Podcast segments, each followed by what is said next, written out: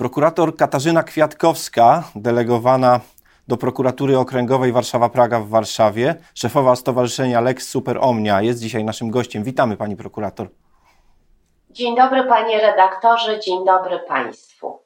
Dziękujemy za przyjęcie zaproszenia do naszego programu.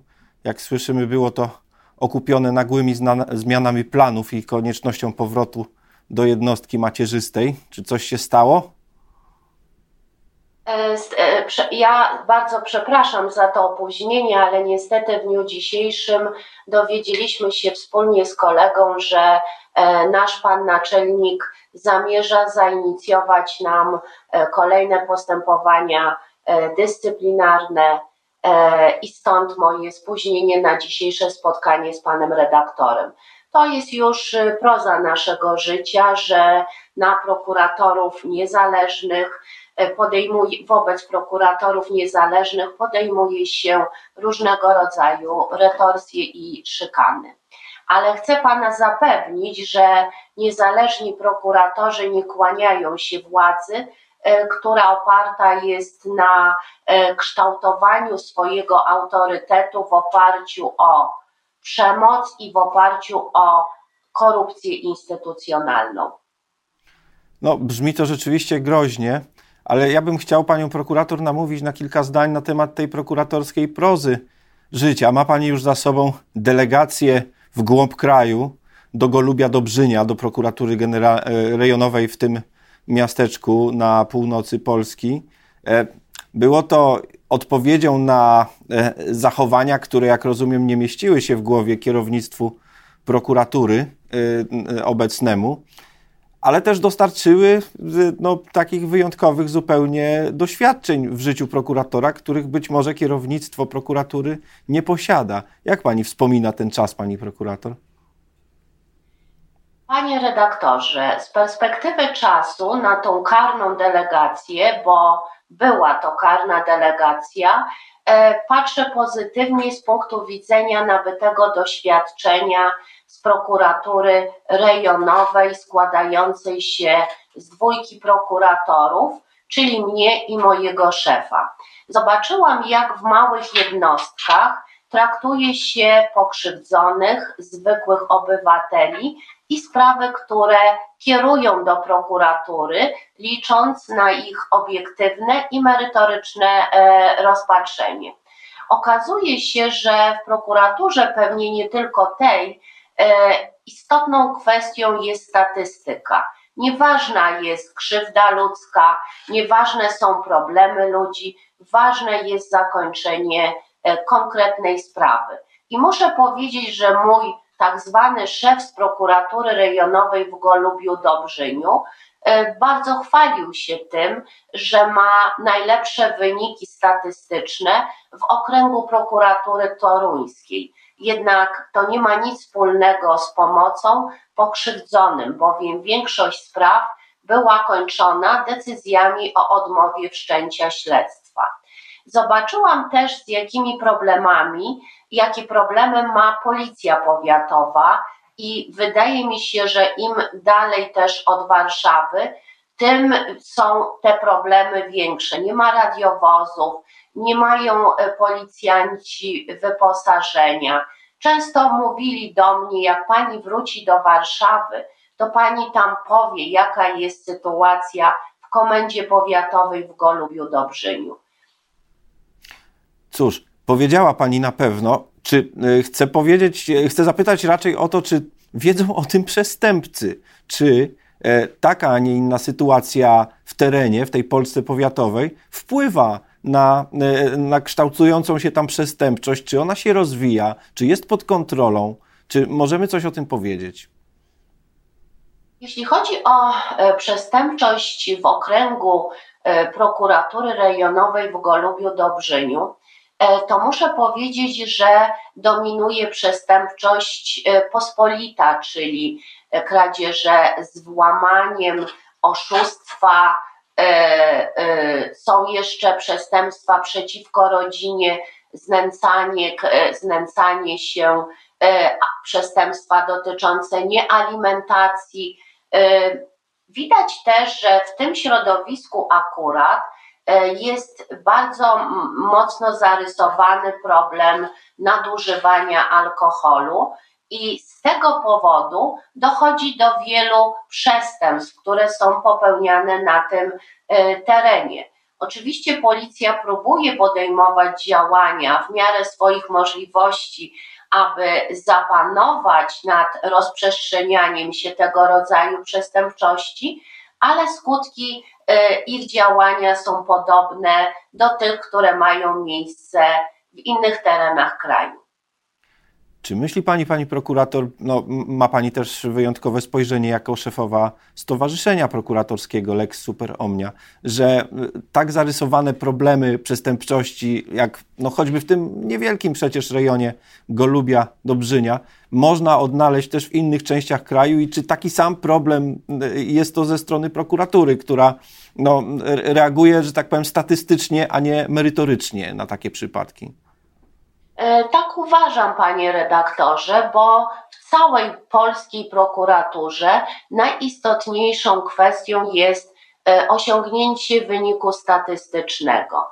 Prokuratorzy w całej Polsce e, tak naprawdę muszą pracować na, mówi się zawsze, że jest wpływ i trzeba pokryć ten wpływ, czyli istotną kwestią jest załatwienie. Po drugie, referaty prokuratorów, szczególnie w dużych miastach, są bardzo duże. Wynika to z tego, że wielu prokuratorów z prokuratur, chociażby rejonowych czy okręgowych, jest na tak zwanych delegacjach awansowych. Konsekwencją tego jest to, że są braki kadrowe w prokuraturach rejonowych, czyli i okręgowych, I to powoduje, że państwo prokuratorzy mają w referacie często od 100 do 180 spraw. I teraz zapanowanie nad tymi sprawami jest bardzo trudne. Jeszcze trudniej jest znaleźć czas na rozmowę z pokrzywdzonym, na poinformowanie go o posiadanych przez niego prawach, które może wykorzystać w toku prowadzonego postępowania przygotowawczego. My jako Stowarzyszenie Lex Super Omnia w przyszłości chcielibyśmy to odwrócić. Chcielibyśmy, aby prokurator właśnie działał w interesie społecznym i głównym jego celem działalności było dążenie do ochrony praw i wolności człowieka, aby był niezależny, przy czym tą niezależność my, prokuratorzy, pojmujemy nie jako uprawnienie dla nas, prokuratorów, tylko jako gwarancję dla zwykłego obywatela, aby jego sprawa została rozpoznana w sposób obiektywny i bezstronny. A więc chcemy prokuratury z ludzką twarzą, która służyłaby obywatelom, a kwestie wyników statystycznych nie powinny być brane w ogóle pod uwagę. Czy to nie niesie pani prokurator zbyt wielkiego ryzyka, że te sprawy, którymi prokurator się zajmie i będzie działał w interesie e, praw i wolności obywatelskich, nie skończą się nigdy, a przynajmniej nie skończą się przed upływem terminu przedawnienia karalności, bo jak doskonale wiemy, niekiedy jest to pewien problem skoro nikt nie rozliczałby prokuratorów ze statystyki? E, nie, nie widzę tutaj takiego zagrożenia, dlatego że dla mnie prokurator niezależny to prokurator odpowiedzialny. E, wszelkiego rodzaju dotychczasowe formy nadzoru, które są sprawowane nad prokuratorami, mają charakter formalny. My w tej chwili mamy rozbudowane nadzory wewnętrzne i zewnętrzne, a tak naprawdę e, nie mają one żadnego wpływu na czas trwania postępowania. Istotnym elementem e, w pracy prokuratora jest również współpraca z policją. Policja niestety też e, ma duże problemy kadrowe. Wielu funkcjonariuszy odeszło na emeryturę i niestety przychodzi nam często współpracować no, z policjantami mało doświadczonymi. A więc musi nastąpić reforma policji i reforma e, w prokuraturze. Czy ten nadzór e, nad pracą prokuratorów, który teraz płynie no, z samej góry, z prokuratury krajowej, a czasem również od prokuratora generalnego, jest odczuwany w każdym rodzaju spraw, czy jest wybrana kategoria tych spraw, e, które wiadomo, że cieszą się szczególnym zainteresowaniem? Nadzór ze strony kierownictwa prokuratury i zainteresowanie się sprawami dotyczy oczywiście określonej kategorii y, spraw. Y, nie są w stanie moi przełożeni panować nad wszystkimi sprawami, tym bardziej, że sprawy zwykłych obywateli, o ile przy na przykład znęcaniu stroną nie jest polityk czy samorządowiec aktualnie E, rządzących nie pozostają w kręgu zainteresowania. Natomiast ja uważam, że e, jakby miarą e, szanowania niezależności prokuratora jest właśnie brak nacisków ze strony kierownictwa prokuratury na sprawy, które ich naprawdę interesują.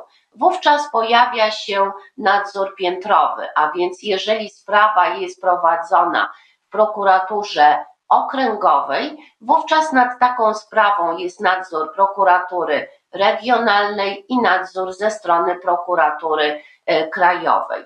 Często są to kierowane wytyczne, często pojawia się ingerencja w tok prowadzonego postępowania, a nawet w decyzję merytoryczną, która ma być podjęta zgodnie z oczekiwaniami przełożonych. Okazuje się również, że tego rodzaju sprawy są przydzielane konkretnym prokuratorom, dlatego że w prokuraturze brak jest y, y, jednolitego systemu przydzielania spraw. Widzimy w sądzie jest system losowania, y, który oczywiście możemy krytykować lub nie, nie znając mechanizmu jego funkcjonowania. Natomiast w prokuraturze o tym, komu zostanie przydzielona określona sprawa, to decydują e, przełożeni. E, z ponad 8-letniego doświadczenia e, w ramach tak zwanej dobrej zmiany prokuraturze mogę powiedzieć, że taka praktyka przydzielania spraw konkretnym osobom jest na porządku dziennym.